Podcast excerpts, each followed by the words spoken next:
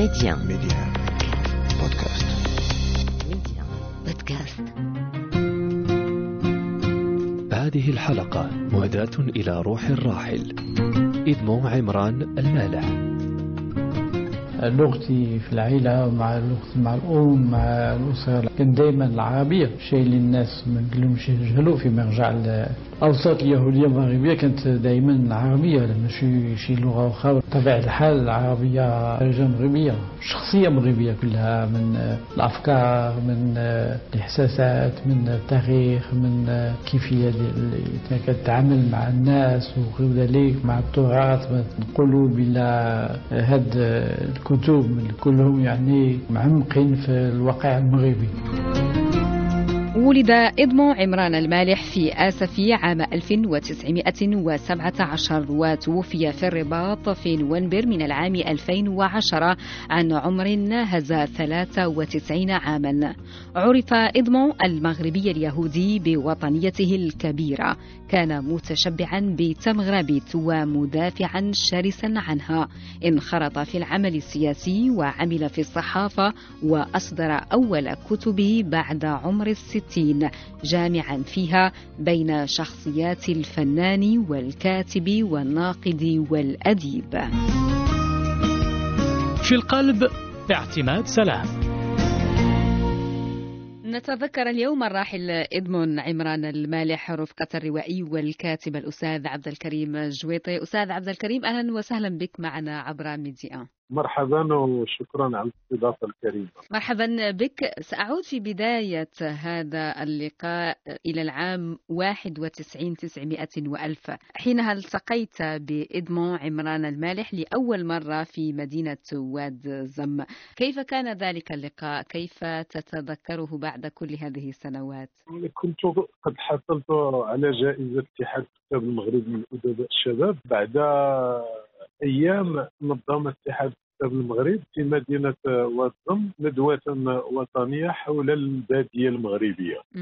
مقاربة البادية المغربية من خلال قضايا متعددة دورها في المقاومة دورها في الثقافة المغربية في التاريخ المغربي إلى آخره. وحضر الراحل ادمو عمران المالح وفقة زوجته الراحلة ماريسيسي وكانت مفاجأة كبيرة بالنسبة لي لأنني كنت قد قرأت له في مجرى الثابت انذاك وكنت قد قرأت له مقالا في مودرن حول اليهود المغاربة والمغاربه اليهود ومقال فيه واحد المرافعة قوية حول ارتباط اليهود المغاربه بالمغرب. طبعا قضيت النهار كله لأنه عمران كان عنده واحد المفاجأة إنه تقريبا لقى واحد واحد الشاب أنذاك اللي في المدينة هي اللي هي بن المنطقة اللي عنده هو واحد العلاقة كبيرة بها معها يمكن صحيح. بعد أنا وياك نعاودوا نرجعوا لعلاقته مع تادله لأنه كان مكلف من طرف الحزب الشيوعي بتقصير المناضلين في تادله وفوجئ أنني أعرف معظم كتاباته حتى ما كتبه في الفنون التشكيلية حول الراحل الشرقاوي الذي ينتمي للجعد ومدينة بلاد فقضينا تقريبا النهار كله ما تفارقتش معه ووعدني بأنه سيقوم بزيارة للبلاد. وبعدها سنستضيف عمران في مكتبة ابن خلدون في لقاء ثقافي. حين انهينا اللقاء. كان عليه أن يعود للدار البيضاء لأنه كانت عنده رحلة لباريس كان مطالب بالعودة لباريس ورغم أنني كنت لاعب كرة قدم كان عندنا المقابلة ديال السد يومها. وكنا في الفرقة دايرة كونسنتراسيون في واحد الفندق. فاعتذرت لهم قلت لهم أنا غادي نمشي للدار. أنا كنت العميد ديال الفريق وفضلت أن أن توصل عمران. أن توصل عمران نعم. إلى الدار البيضاء وأعود وتتعرف ذاك الوقت ما كانتش لوتوروت كانت غير الطريق الوطنية. ومشيت حوالي ثلاثة ساعات ونصف أربعة ساعات وعدت ثلاثة ساعات. ونصف أو أربعة ساعات ولعبت. المهم هذه هي البداية. تعارف. على كل هو يستحق تعبك ذلك اليوم نعم. على كل حال. كل ذلك أو كل ما رويته لنا الآن أستاذ عبد الكريم الجويطي أنت كتبته في كتاب مربي الكلمات. لا أعرف إن كان سيخرج هذا الكتاب قريبا. سيخرج سيخرج. سيخرج. كل مرة أضيف إليه مهم. لأنه قمت فيه بعملية ديال الاسترجاع ديال العلاقة ديالي معه تعرف الذاكرة دائما تكون مخاتلة. صحيح. أحيانا أحيانا تفاجئنا بانبثاق بعض ال- الأشياء اللي لما تكون ذاك التذكر الإرادي تعطي الذاكرة. واحيانا تفكر في عمران فتاتيك حكايه معه أو. حدث معه إلى آخره. نعم. مثلا وأنا تنتحدث معك دابا مهم. في هذيك الرحلة وحكيتها في الكتاب أن لما خرجنا خرجنا مع الخمسه ديال الصباح وقلت له نفطروا في شي قهوة في بني ملال قال لي لا لا عسير تنقول لك فين نفطروا. وصلنا لفيني وهي ثلاثة الأولاد ويبان لي واحد الشفناج. ويقول لي وقف نفطروا هنا فطرنا بأتاي والشفنج. وأنا كنت أنا تنتامل في الطريقة اللي كان اللي كان تياكل بها الشفنج. وقال له جيب لنا الزيت البلدي وكان تيغطس الشفنج في الزيت البلدي مغربي نعم كان مغربيا خالصا خالص. وأعتقد أنه أيضا آه، بما أنك ذكرت الشاي والأكل آه، كان عاشقا للشاي المغربي أنا كان أنا وحسان برقيه كان دائما كنا المكان ديالنا في الرباط هو الدار ديال عمران اللي كاينة في حي أجداد. وأنا تنذكر أنه هو كان تيفطر بالقهوة في الصباح وتيشرب القهوة في الزلافه ولكن عنده واحد الطقس ديال الشاي من بعد الغداء. يكون اللي كان عنده. يكون الالتزام اللي كان عنده. لا بد أنه يشرب الشاي وشرب الشاي عنده. ماشي قضية ديال خمسة دقائق ولا عشرة دقائق ولا. نصف ساعة. هي واحد العملية تستمر حوالي ساعة ونصف حتى لثلاثة ونصف. تتبدأ من الوحدة ونص الجوج. حتى لثلاثه ونص تيحط الكاس ديالو. وتيمشي لواحد البلاصة مشمشه كتوصلها الشمس وتيسترخي في هذاك وتيبقى ديك القيلولة نصف قيلولة أو ربع قيلولة مع ذاك الكاس ديال الشاي كل شوية تيذكروا وتيشربوا. ونفس الطريقة باش يعود هذاك الشيء هي نفسها وكنت دائما تنقول أن عمران هو في اسفي مهم. كبر بين التصويره ومراكش ولكن علاقته مع الشيء هي علاقة صحراوية حيث أنه ي- هو أيضا ينحدر من قبائل أيت بعمران لأنه لديه إيه. أيضا أصول أمازيغية ن- نعم هو هو من من قرب مهم. الجذور ديالو. ولكن أنا تنقول هو ما ما عاش في الصحراء زعما ما عاش مع الرحال وكذا إلى آخره ولكن رغم أنه راه من 65 وهو في باريس ولكن احتفظ على هذاك الطقس ديال الشاي بالطريقة المغربية بإعطاء الوقت للشاي والتلذذ بالشرب ديالو. آه، حتى أنه هذاك ال- العملية ديال شرب الشاي عنده آه، أنا يمكن نقولها لك بهذه الصيغة هي نوع من الاحتفال. الاحتفال ديال الشاي بالنسبة له نعم. ربما هو كان يحتفل ب ليس فقط بالشاي. والطبخ. نعم والطبخ. صحيح بالطبخ. أيضا وهذا الأمر توقفت عنده كذلك فيما كتبت عن وتحديدا بالأطباق المغربية الأصيلة. أحكي لكل المستمعين واحد مهم. وقعت لي أنا وحسان معاه. واحد النهار قال لنا ضروري تجيو للرباط. بغيتكم لشي أمر مهم.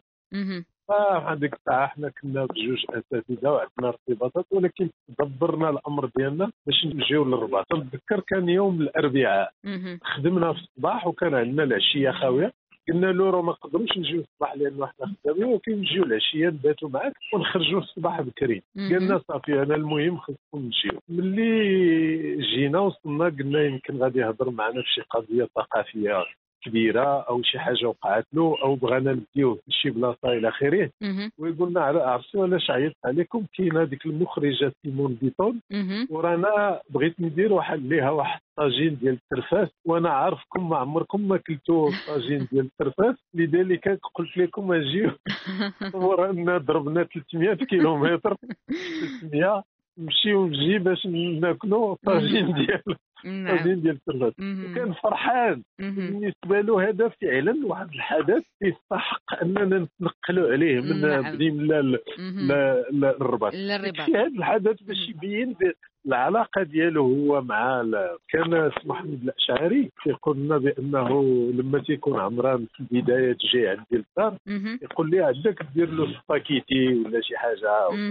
عمران دير له الطاجين ويغمس حتى أن عمران ولا تيقول لي لأنه أنا عزيز عليا تيقول لي أنا وياك على غرار ديك الشيوعي أرثوذكسي. يقول لي أنا وياك ortho طاجين ortho طاجين اي متعصبين نعم للطاجين على كل. هو آه، لم يكن فقط يحتفي بالطبخ المغربي ولا بالحياة ولكن أيضا صحيح. باللباس. باللباس. كذلك وكان يحتفي بالأمكنة وبالمدن وكانت لديه علاقة خاصة بمجموعة من المدن من بينها بني ملال كما ذكرت ومنطقة تادلا بالنظر لنشاطه الحزبي ولكن أيضا بآسفي بأصيلة بباريس آه، حتى بمراكش والدار البيضاء والرباط أنا أعتقد باريس كان مضطر. كان مضطر لأنه غير اتاحت ليه الفرصة أنه يرجع للمغرب وأنه يستقر وعاد ما. ما, بقاتش باريس تعني ليه شيء كثير مم. ولا عنده حنين لباريس ولا مثلا لما تنكون تحدثوا معاه عمران كان يحب دائما أن يكون محاطا بالأصدقاء. هو هو عنده واحد الشغف كبير بالناس الحديث مع الناس وأن يكون محاطا النهار كامل بالناس. لذلك آه، هذيك العزلة ديال باريس في حي مونبارناس المرات اللي عاود رجع فيهم لباريس كان مضطر إما لسبب صحي أو لشي حاجة إدارية أو العائله ديالو لأنه كان واحد ولد أخته في باريس وكانت عنده معها علاقه كان تيمشي. ولكن الأمكنة الحقيقية اللي هو ارتبط بها اولا هي التصويره أنا ندير لك الترتيب. كاين التصويره آه، كاين آه، أسفي. لأنه. ما بقاتش عنده علاقة معها لما كبر ولكن بقى الحنين دائما للطفولة وتتبان في الكتابات ديالو في الروايات ديالو. كاينة أصيلة هي الثالثة وكاين آه، مراكش وكاين بني ملال مثلا الرباط الدار البيضاء ما كاينش يعنيو ليه الشيء الكثير لذلك هاد المدن. وهو حتى في الحوار الكتاب اللي دار مع ماري رودومي. راه هضر على هاد المدن تقريبا بهذا الترتيب اللي اللي قلت لك نعم بني ملال دابا أنا بحكم أنا من بني ملال.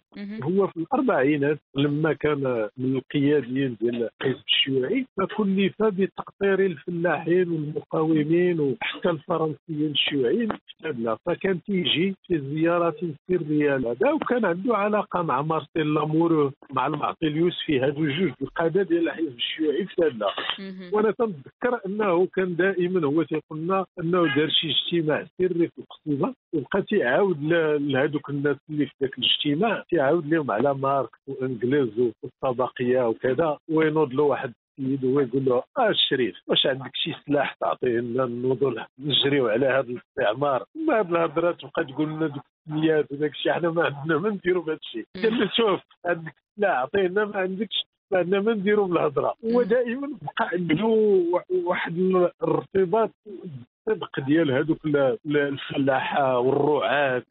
صحيح. كما أنه بقى تيتأسف بزاف أن هذوك الناس ما خداوش حقهم في المغرب ديال الاستقلال. نعم. طيب بالحديث عن علاقته بالمدن في الكتاب تحدثت عن واقعة طريفة آه، عندما كان في معرض الكتاب بالدار البيضاء وسألته أعتقد آه، مسؤولة في إحدى المجلات عن طنجة وبول بولز. هذه ما عرفتش واش كان حسان معايا ولا لا. ولكن كنا تنتجولوا في المعرض الدولي ديال الكتاب.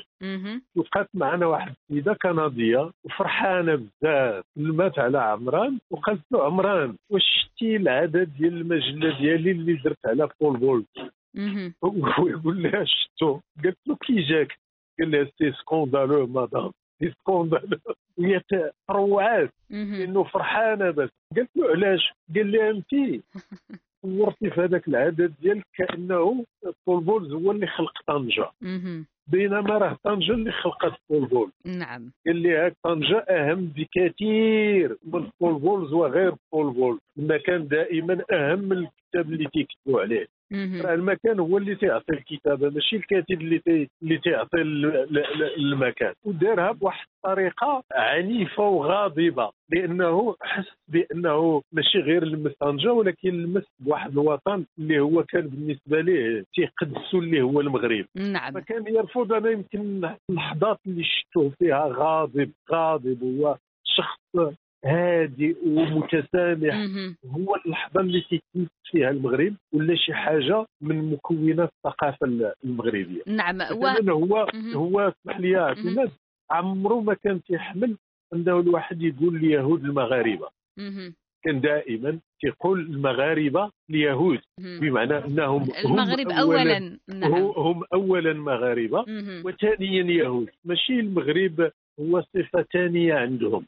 كانت الأولوية بالنسبة له للمغرب آه، على كل هو طبعا كما قلنا كان نقول لك واحد أخرى مهم. أنا واحد النهار كنت جيت لعنده لقيته فرحان وقال لي راه عنده شي واحد صديق اتصل به من تل أبيب وقال له راه دار واحد المعجم مهم. ديال الكتاب اليهود في العالم المهمين مهم. وفي هذاك المعجم كاينة واحد الصفحه على ادمو عمران الملك واش اللي فرحك بهذه القضية قال لي لا هذاك اللي كتب كتب عليا أنني وطني متعصب للمغرب وطني متعصب.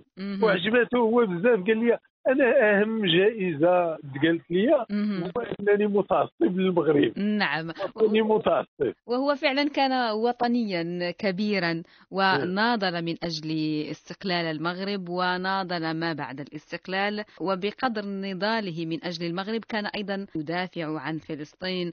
قبل قليل وأنت تتحدث عن جوابه لتلك السيدة. آه، هذا الأمر يحيلنا على صفة آه، ميزته وأنت تعرفها بشكل جيد وهي صراحته وقوله الحق آه، دائما في أي موقف إرضاء لضميره بغض النظر عن الظروف التي كان فيها أو عن الموقف الذي فيه لكنه كان صريحا وكان واضحا في مواقفه. أستاذ عبد الكريم جويطي.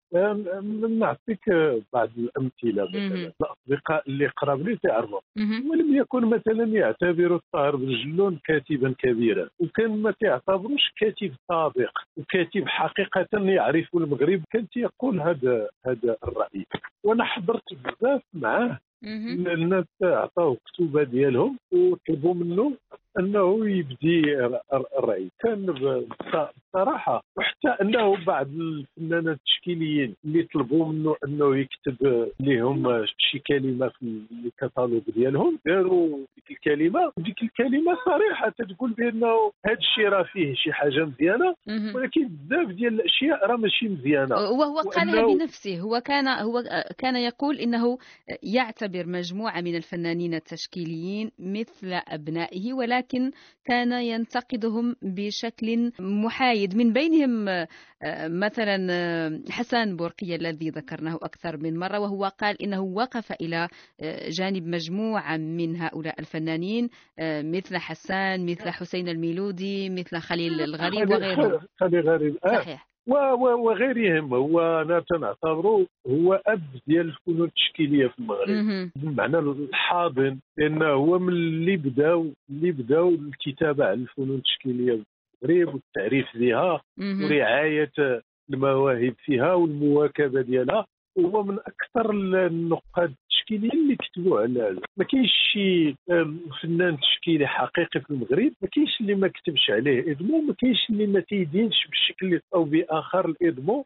وما كاينش اللي ما ما سعاش إدمون أنه ينظم ليه معرض تشكيلي إما في إيطاليا أو في فرنسا. لأن. ما ننساوش بانه ع- عمران في الفنون التشكيلية. كانت كلمته مسموعة. عند الابناك اللي تتقتني حتى عند دوك les collectionneurs الكبار الكلمة ديالو مسموعة. هو إلا قال بانه هذا الرسام راه مهم وكذا. وحتى أنا نقول لك واحد المسألة بما أنه الفن التشكيلي تيدخل فيه قانون السوق مع الموهبة وهذا. كان يكفي أن رسام يكتب عليه آه، ادمو إدمون القيمه ديال المبيعات ديال اللوحة ديالو ترتفع. تضاعف نعم. بجوج المرات وبثلاثه المرات وباربعه المرات. نعم. ومنزله أيضا كان مزينا بالكثير من اللوحات التشكيلية. طيب آه، لنتحدث أيضا عن آه، كتاباته أستاذ عبد الكريم الجويطي. طبعا هو ربما قرر أو اختار أن يكتب في سن متأخرة نوعا ما وهو على مشارف الستين أو أعتقد أنه تجاوزها عندما أصدر كتابه السيري بعنوان المجرى الثابت وقد أشرت إليه في بداية هذا اللقاء. وكان كتابه الأخير أيضا آه، سيرة ذاتية هو رسائل إلى نفسي وصدر في 2010 وهو العام الذي توفي فيه هو عنده كتابات عنده مخطوطات غادي تخرج. عمران هو منذ الطفوله ديالو. وكان مهيأ لكي يكون كاتبا. وأنا كنت سولته هذا السؤال. قلت له انت حسيت بانك ممكن تكون كاتب. قال لي لما قريت ويليام فولكنر قال لي ولدت هذه البذرة ديال الكتابه عندي ولكن علاش ما ما كتبتش؟ قال لي اولا كان عندي هذاك النضال السياسي. قال لي لما اضطريت أنني نمشي للمنفى من 65 الفوق كان خصني نتحرر من ديك 30 سنة اللي قضيتها وأنا تن- تناضل. فكان عنده من 65 حتى ل 79 اللي غادي يخرج فيها نصف الفرنسية ديال باركور ايموبيل اللي غادي يترجموا محمد الشرقي بمجرى التربيه معنى انه هو هو الكتابه عنده هو واحد العمل جدي أكثر من العمل اللي تيأكل به الواحد. بمعنى إنه واحد العمل شبه مقدس وانه خصو يكون مهيأ ليه. طبعا هو هذيك المجرى الثابت كتبها بداخله ملي كانت هذيك الأحداث؟ كان تيعقل وتيقول بأنه هذه الأشياء واحد النهار غادي نكتب عليها. قال لي دائما تنقول اليوم غادي نبدأ اليوم غادي نبدأ. واحد النهار قال لي تصبح تنكتب. قال لي كتبتها دفعة واحدة. كان عنده هو ما تيكتبش بالآلة الكاتبة. كان تيكتب والخط ديالو رديء صعيب تقراه كانت وحدة في العالم اللي تقرا الخط ديالو هي هي ماري سيسيل ديال المراه نعم. كان تيكتب الصفحات وهي في العشية تطرقلهم.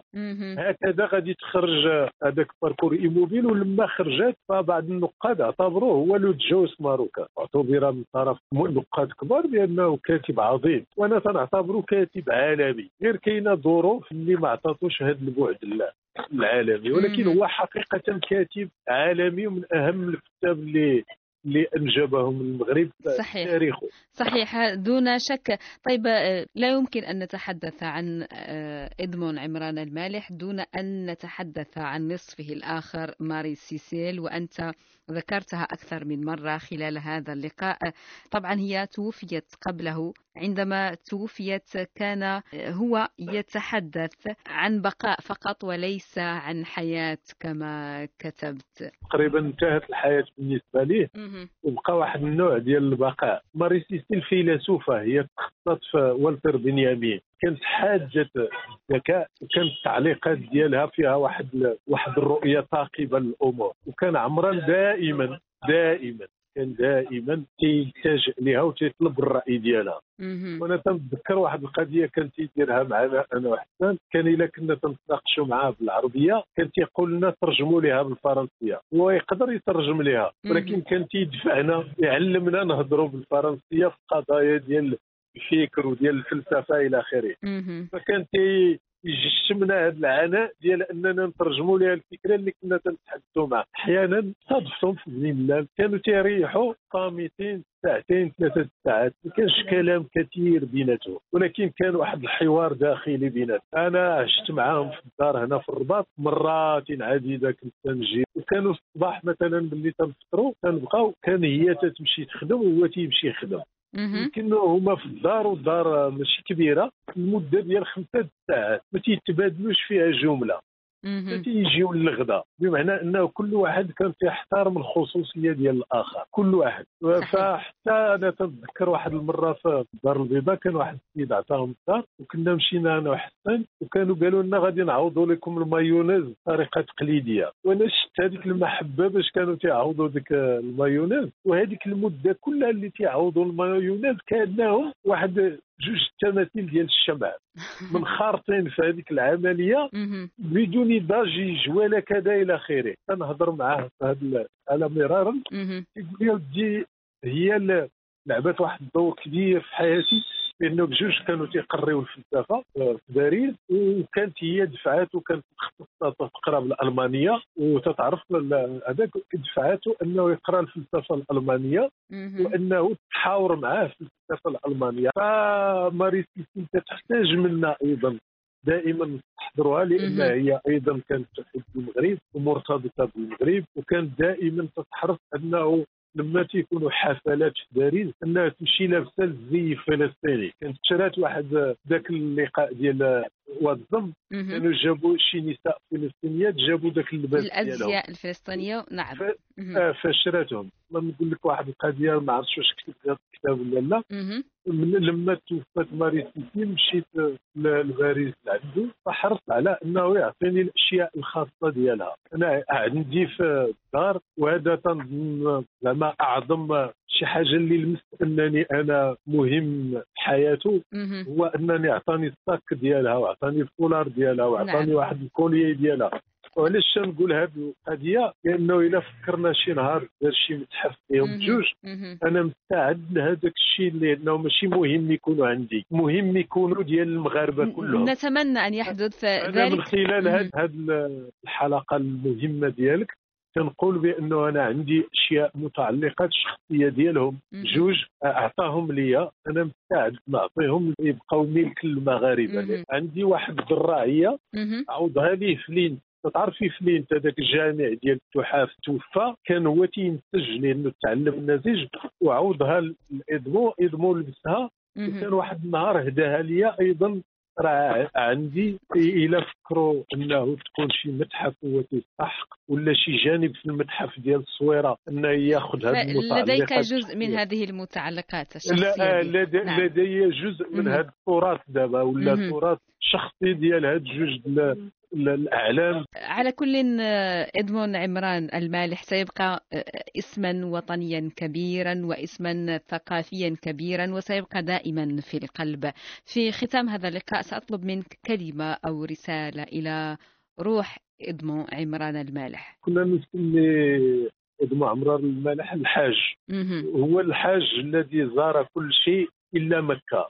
زار ال- القلوب وزار الأفكار وزار الأمكنة. عمران آه، شخص آه، وطني. وطني عظيم. وينبغي أن نستلهم روحه لأنه هو التجسيد الأمثل للمغرب العظيم المغرب المتعدد المغرب المتسامح. المغرب المعتز بمغربيته المغرب الشامخ. كان عمران يعتبر بأن المغرب هو أعظم بلد في العالم. للمغرب عمق ثقافي وأن العالم ينبغي أن ينصت للمغرب مهم. والتجربة المغربية في التعايش والتجربة المغربية في التعدد. وكان غيورا على الثقافة المغربية وعلى القضايا الوطنية المغربية. في الحقيقة يصعب أن يأتي الزمن بمثله. رحم الله الح- بغيت نشكرك اعتماد بزاف أنه في الحقيقة أنا ممتن لك أنك تحتي لي الفرصة. وأنك فكرتي دير هذا لوماج هذا التكريم لادمو عمران المالح جزاك الله خير شكرا, شكراً. لك. شكرا لك الكاتب والروائي الأستاذ عبد الكريم الجويطي. الله يحفظك. شكرا. وشكرا لكم مستمعينا وإلى حلقة أخرى وشخصية أخرى في القلب.